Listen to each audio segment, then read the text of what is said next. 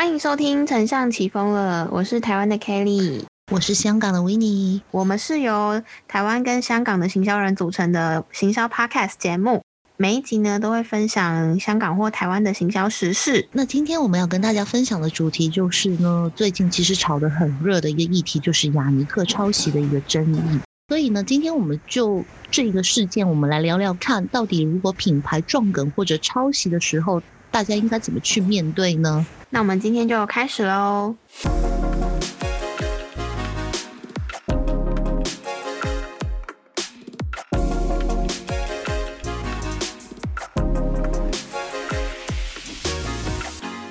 今天是二零二一年的七月十八号，现在是晚上的十一点十六分。我们今天要来聊的主题呢，是上个礼拜热度非常高的一个话题，就是雅尼克的抄袭争议事件。因为呢，台湾这边的父亲节快到了，诶，香港八月八号也是父亲节吗？没有，香港是六月第三个星期天，所以我们我们八月八号没有父亲节就对了。所以你八月八号在香港没有什么节日就对了。对，它就是一个八月八号的日子。原来如此，因为台湾这边呢，我们是过八月八号，然后八月八号就会推出一些父亲节活动嘛。那台湾这边有一个以生乳卷闻名的一个品牌叫雅尼克，雅尼克它最近呢就有被网友爆料说，它的那个父亲节蛋糕跟一个网络很红的一个叫福福法式甜品的甜点店，他们的父亲节蛋糕的外观长得竟然很相像，几乎是很雷同啦。就如果有大家有兴趣的话，可以去查一下，就是雅尼克，然后打。新闻就可以看到最近的一个抄袭争议的事件。其实这个事件呢，在七月十六号的时候，就有雅尼克这边的官方粉丝团就有去回应啊，说有把这个商品下架，可是并没有去针对抄袭去做说明。然后网友就还是持续的攻击跟持续的谩骂，所以这一个事件呢，让雅尼克登上了今年度的非常高的热搜。维尼，你那边有听过这一个争议事件吗？其实我们这边好像都没有很留意这个事件。然后我为什么会看到？是因为我是在某一个社团里面看到雅尼克的道歉启事。也不是道歉吧，那个是什么澄清的一篇 po 文吧？就大概是意思就是说啊，我们现在要把这个东西下架了。然后我就没有去很深度去了解说怎么回事。那既然我是在社团了解到，那就代表着什么呢？应该是有人把他们的东西就有 po 去不同的一些关于 marketing 或者说一些就行销社团。可想而知，就是因为我看到下面有很多人留言，就是声音就是正反都有嘛。但是我对于这个事件我没有来的那么的清晰。那所以其实在这个事件上面呢，我觉得我们在行销公司也会蛮常遇到这种事情的。真的是很巧，我最近这个礼拜刚好就遇到类似的事件，但是我的事件比较不一样，是我的状况是我真的跟竞品撞梗。这个事件是这样，就是今年五月的时候，我其实就帮我最近在服务的一个品牌写好了一篇贴文。那这篇贴文呢，我是比较偏向是致敬之前的一个呃梗图的里里面的内容啦。那因为有一些审查跟上线的原因，因疫情我的活动是延期的状况，然后我到七月底我这篇贴文才会上线。结果就在这篇贴文上线的前夕，我发现说：天哪，这个竞品居然跟我出了一模一样气化概念的图。跟文字，因为我们的产品的类型很相似，大家可以去想象说，我们的产品的亮点可能就是非常简单呐，非常简单好上手的使用，所以我就去找了一个也是简单好上手的一个梗图，然后去做致敬。那致敬一定会不一样，我可能会融入一些自己的插画的风格，或者是融入一些自己品牌的文字等等，其实不会跟竞品完全一模一样，但因为时间真的是太相似了，就是说我们的相似度就其实就。只差在说我们图的精致度有多高，那它产品的描述啊，或者是它图片的气化概念都非常的相像。这件事情在我部门也有引起一些讨论了，我们就提出来在部门会议中说，到底如果你是这个专案的负责人，你要不要让这个素材上线去跟你的竞品打这个市场这样子？我当时也还蛮好奇这个答案，当天晚上就很好奇，打电话给维尼说：“哎，如果是你，你会怎么决定？你会怎么做选择？”我觉得刚刚 Kelly 你那个例子其实蛮好的，是因为我觉得其实，在网络上面很多行销公司或者说代理商的话呢，蛮长其实会遇到撞梗这个问题的，但只不过可能没有像你。那么巧的时间点，就是刚好竞品前一脚出，然后你们刚好准备出，但是你们梗其实想了很久时间了嘛？对，就有有点有点心灵相通的感觉，还是说你们可能跟竞品有没有特点的类似度是很高，对不对？就是很刚好，因为这个产业大家都在想很类似的事情，对，我们的产品功能一定会很有某些某方面很相像。那因为我们要打的产品功能就是很类似嘛，所以刚好就也想了同一个企划 切入点，讲这一个好处，你知道吗？我就想说，哇靠，这也太巧合了吧！就是这么刚好在同一个时间点，这我真的是非常的幸运让我遇到，因为我我觉得这个是一个很值得思考的问题。我们也是有在做自媒体，你就会发现说，做自媒体的时候也很容易跟别人撞梗呐。真的。那 到底要怎么做选择？难道比我大的人发了这篇文章，我就不能再发了吗？跟大家分享，我第一时间我是说，反正我又没有抄袭，我就更要去证明我并没有抄袭他。我我那时候跟我主管说，我我为什么不能隔天就上线？因为如果我有抄袭，我我根本就不可能这么短的时间就做出这个东西，或者是这个素材之类的。他是昨天你下午五点，我应该是今天早上九点之类，我就要赶快发出去。大家都一致说：“你冷静，你冷静，你先想想。”对，我我觉得大家叫你冷静，可能是因为有一个很大的问题，就是今天你如果是品牌方，你可以去做这个选择；但今天如果我们其实是在代理商的话，我们想的就要多了一步。因为万一出去的情况之下，可能有很多不了解情况的人，他会觉得说：“哎，他前脚出，因为大家都会看时间嘛，就谁先出这个东西嘛。”那他就会觉得说：“哎，你是不是在抄袭他的想法？”这个是第一个点，蛮容易让代理的品牌会遇上一些公关的问题。所以我相信你的同事第一个感觉就是：“哎。”别着急，我们先想清楚。对对对，真的真的，主管他也是说，这个东西不管是在竞品的高层，或者是我们自己品牌的高层，我们自己负责的品牌高层，可能都会有一些嗯 murmur，或是他们看到之后，因为他们不会去管说就是这件事情的来源，他们就看到这个之后，他们就只会结果论说，到底是哪家代理商这么没有 sense，抄袭我们的梗之类的。其实针对这件事情，我是想说，嗯。老实说，就是真的没有啊，所以其实有一些同事他也是跟我有点相同立场，是说啊，我就真的没有抄袭。但我后来觉得说，有一件事情真的很重要，是我们是广告代理商的角度，应该是要帮品牌去选择一个最好的结果，安全，最安全的，是安全的，对对对对。所以我觉得这件事情当然很重要。不过以策略面来说，我当时就有一些想象是说。当时很想知道答，对我当时很想知道这个答案是说，难道我就品牌角度而言，我不能去这个市场跟竞品直接对打吗？因为我赚梗对我来说比素材的质量谁高谁低嘛，所以我就很想要上去跟他 PK，上那个 PK 台，我要去看说谁比较漂亮，谁就赢这样子。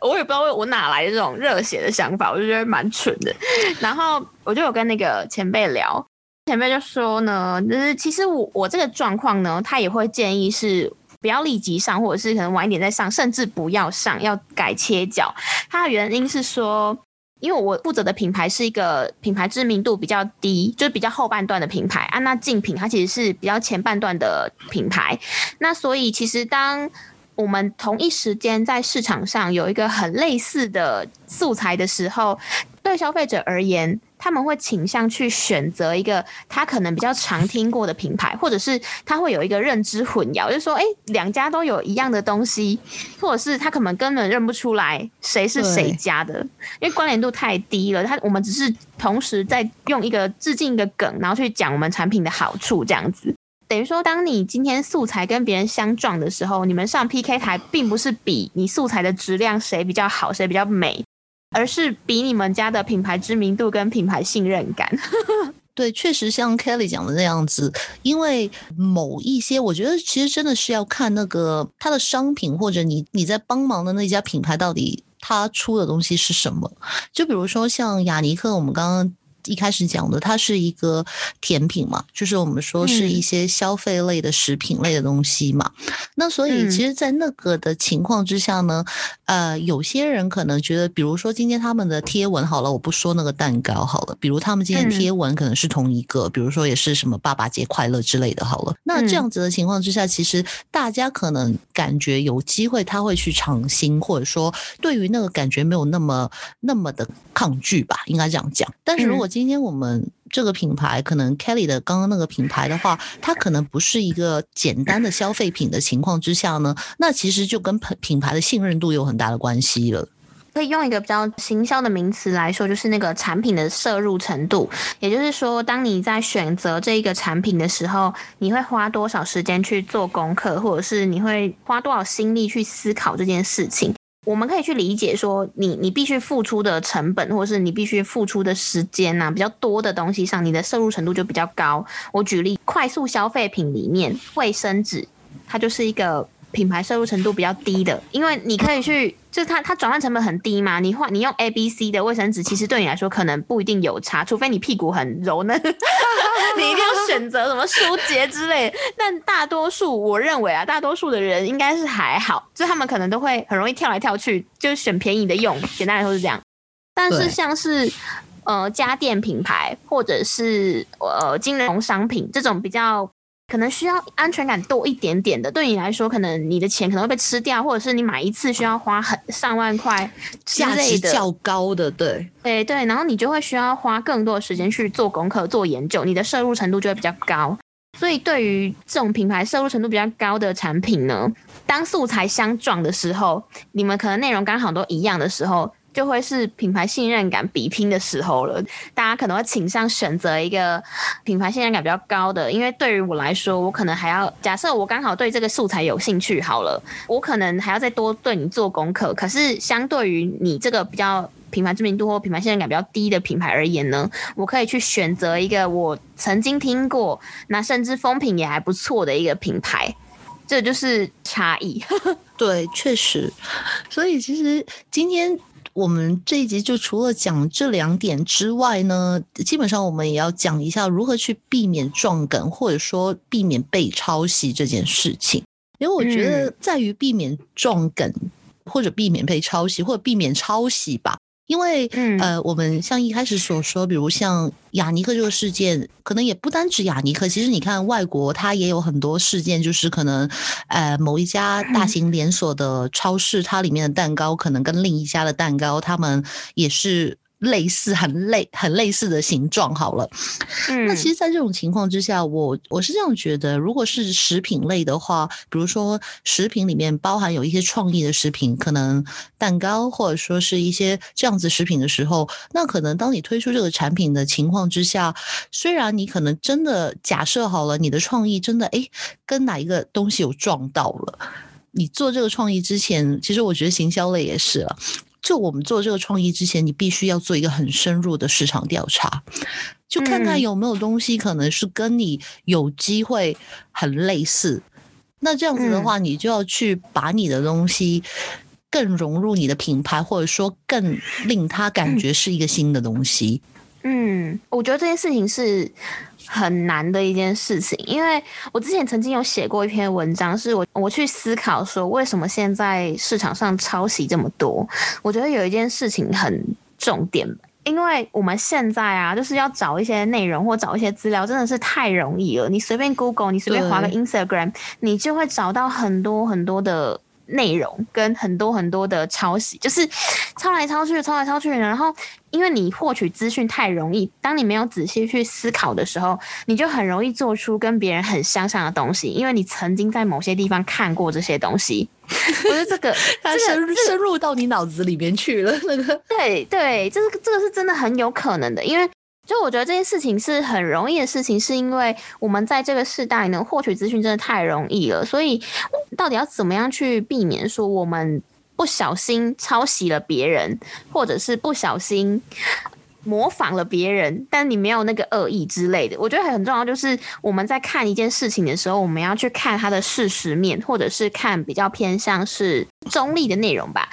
对自媒体而言呢，很多时候你的观点，只要你看多了别人的观点，你就不知不觉会被影响。所以我觉得，当我们在看一些东西的时候，我们应该要先针对事实面去做一个思考，先拥有你自己的想法之后，你再去听别人的观点。哎，我我蛮同意的，因为昨天刚好有跟朋友在聊啊。就说现在香港嘛，就是最近可能有一个团体，他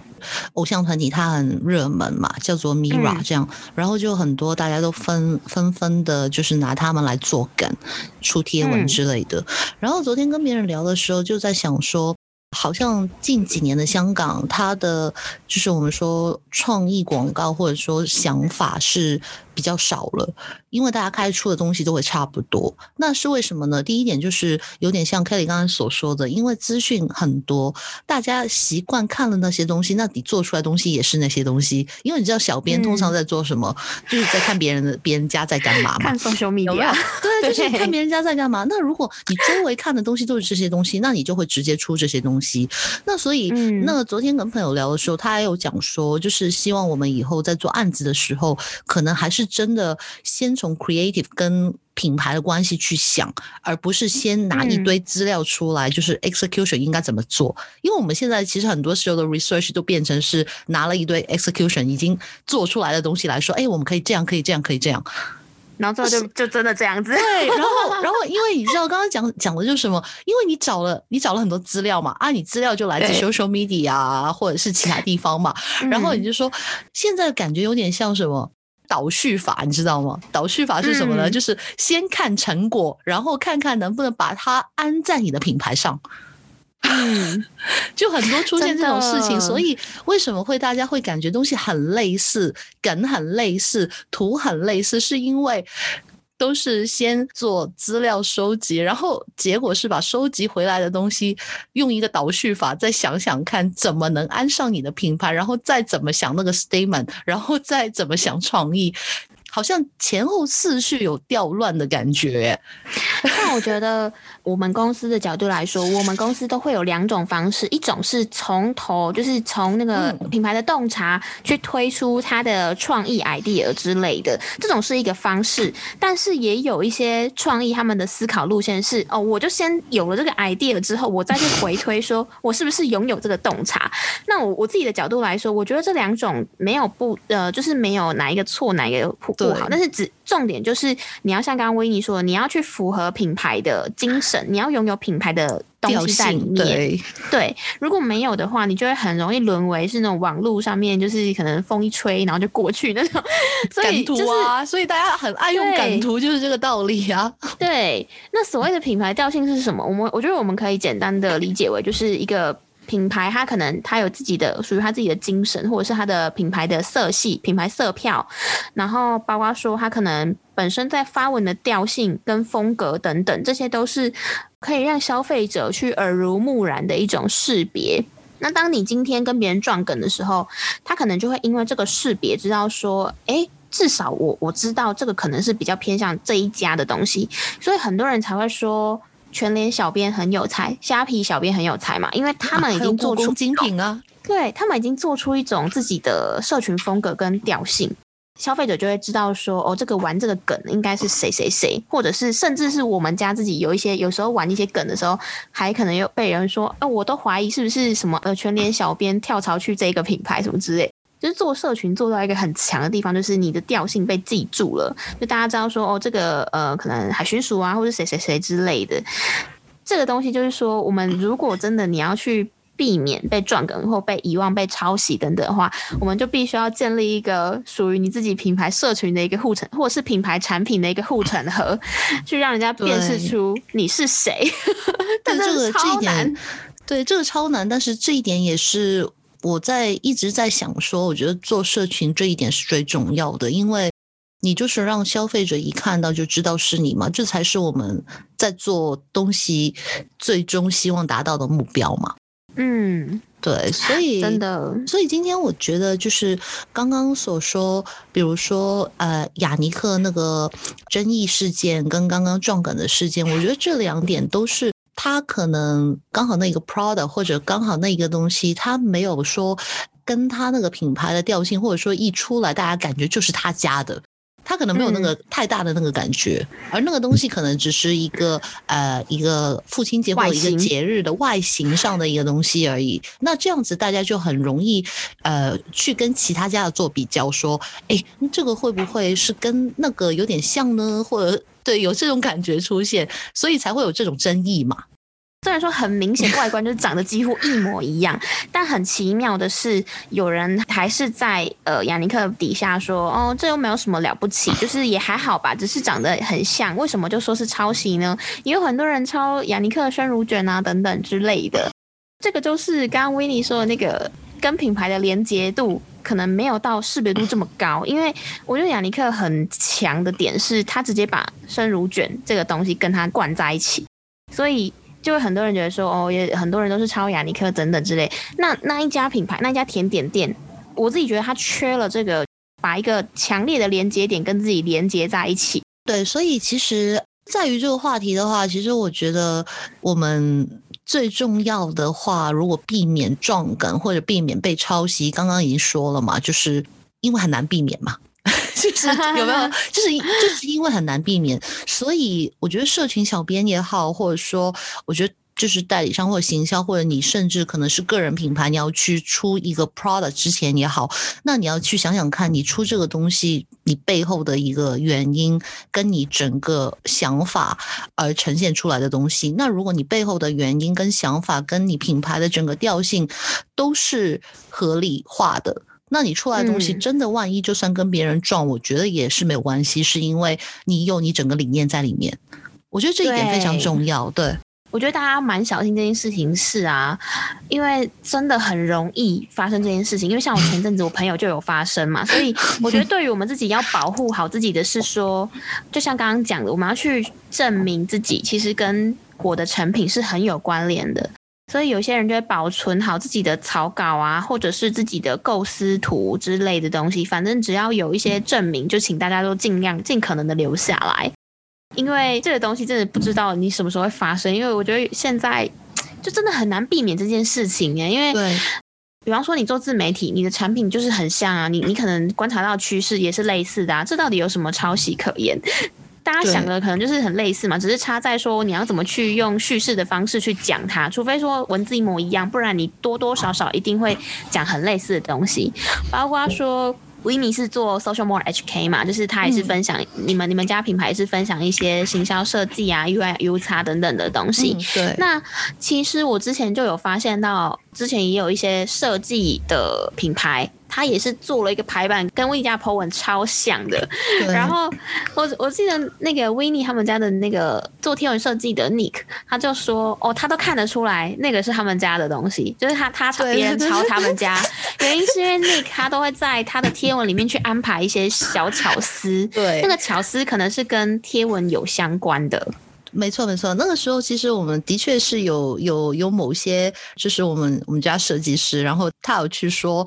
他知道那一篇是跟他很相似。那如果其实外人他未必看得出来，他会觉得也是，诶，也是可能是有有圆形、有长方形或者是一个排版嘛。但是在就是设计师 Nick 的角度来说，他会知道他为什么会放这些元素在里面，因为我们刚好那一篇的题目跟它里面放的元素每一个都是对得上的，所以那一家跟我们很像的情况之下呢，他其实那个题目跟他那个。排版是完全没有关系的，所以那对。那时候我们就是我们有去 DM 去问他家说，因为我们有有去讲说，哎，这个是我们可能几个月前出的贴文，然后这个排版我们是因为怎么怎么样，然后里面有什么安排的元素，所以我们才做这个排版出来。因为设计跟艺术它是两个东西嘛，嗯，所以其实设计的东西它是有概念、有理念，是 develop 出来在里面的东西嘛，而不是随便放一些东西进去嘛。那所以就是有有去问他们家说，哎，那不知道是不是因为你的概念，因为我们也没有讲说是不是抄袭，因为真的刚好人家如果概念跟你一样，或者说人家有自己的概念在里面嘛，有机会是这样，然后就有问他家说啊，呃，不知道你们是不是刚好就是概念上或者怎么样是一样这样，对，然后对方有有回答说没有啊，就只是刚好设计跟你们比较像而已。他说他没有什么理念，说不出来，说不出来。对啊，对，那大概就这样子。去 Canva 上面抓图就好了。就是啊，所以其实我觉得这这件事情就在于什么？就算你今天是在 Canva 上面抓图也没关系。最大的问题就是我们刚刚所说的，就是你做出来的东西，跟你整个想法，跟你里面要呈现的内容，跟跟你整个品牌，它有没有一个整个的直接关系？然后人家一看的话，他会记得住。嗯，我也同意耶，因为我之前曾经有看到有一些人在分享说，哎，做自媒体到底要怎么样找到自己的排版风格或者是方式？大家都不是设计本科系，所以完全可以理解说，你一定可能是跟着教你的人啊，或者是你你在网络上，或者是你在社群上面看到的排版的模式，然后去模仿，参考他的方式去排出你自己的贴文。那我觉得这件事情本身其实。也没有，也不能说你有问题。但是如果你想让你自己贴文排版更有风格的话，应该是你要从模仿中去找到自己的风格，找到你自己的关联性。原因是，当你只从别人的贴文去找一些灵感的时候，你很容易被局限住，因为你缺了思考这一块。在设计之前呢，你应该要先去思考说你自己的品牌有什么样的特色，有什么样的元素可以加入在这个贴文里面。以我来说啦，我自己的自媒体品牌是后菜鸟日记嘛，那我就会从日记这个概念去延伸一些笔记本，或者是可能日记本日期等等之类的元素。那你在做一些设计的时候，你会更有一些想法，知道说我可能要选择怎样的排版内容之类，而不是我一味的去模仿别人的排版，然后最后长得跟别人很相像这样子。对呃，其实就算你排版上面你未必能够做得很好的情况之下，那你的内容就要很突出，因为的确有些自媒体创作者他就是以内容为主。他可能就是随便放了一张贴图在那里，但是有还是大家很爱看，原因就是因为他可能就是不是以贴图为主，他只是以内容为主。那所以文字对文字为主，那所以你会看到部分的创作者他会喜欢是用 Medium 或者喜欢用 Facebook，那是因为他选对了平台。那其实这个我们之前有讲说嘛。你最希望你的消费者，或者你最希望你的 followers 得到的是什么的情况之下，你你知道你最给他们给的最多的价值在什么地方的情况下，那你也要用相对应的平台去做。嗯，同意同意。我们今天呢，从雅尼克的抄袭争议事件来谈品牌的撞梗跟抄袭的阴影。主要我们今天有分享几个点嘛，就是如果今天。竞品跟你撞梗了，到底我们的内容要上线还是不要上线呢？我觉得这件事情从不管是品牌或是自媒体都可以有自己的做法。那重点就是说，我们要去权衡利弊得失之外，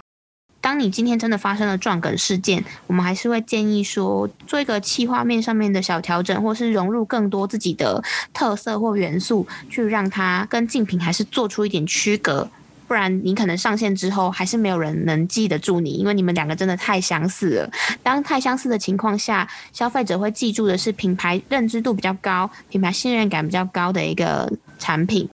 到底要怎么样去避免撞梗或者是被抄袭的事件呢？我们今天提了几个过往过去的观察跟见解。那主要就是说，品牌呢必须要拥有自己的调性。不管是社群调性，或者是你自己的品牌设计调性都好，这些都是可以在消费者的眼中建立一个比较明确的识别的。那如果你今天是想要建立自己的风格呢？当然一开始一定是先从模仿开始，但是模仿之后呢，也别忘了要去思考跟自己的关联性，也就是找到属于你自己的风格，这样才可以让消费者慢慢的记住你是谁。那以上呢，就是我们今天的分享。那所以，如果你也有任何的意见或者是建议跟我们分享的话，也欢迎你留言给我们哦。那我们下期再跟大家见面哦，拜拜，拜拜。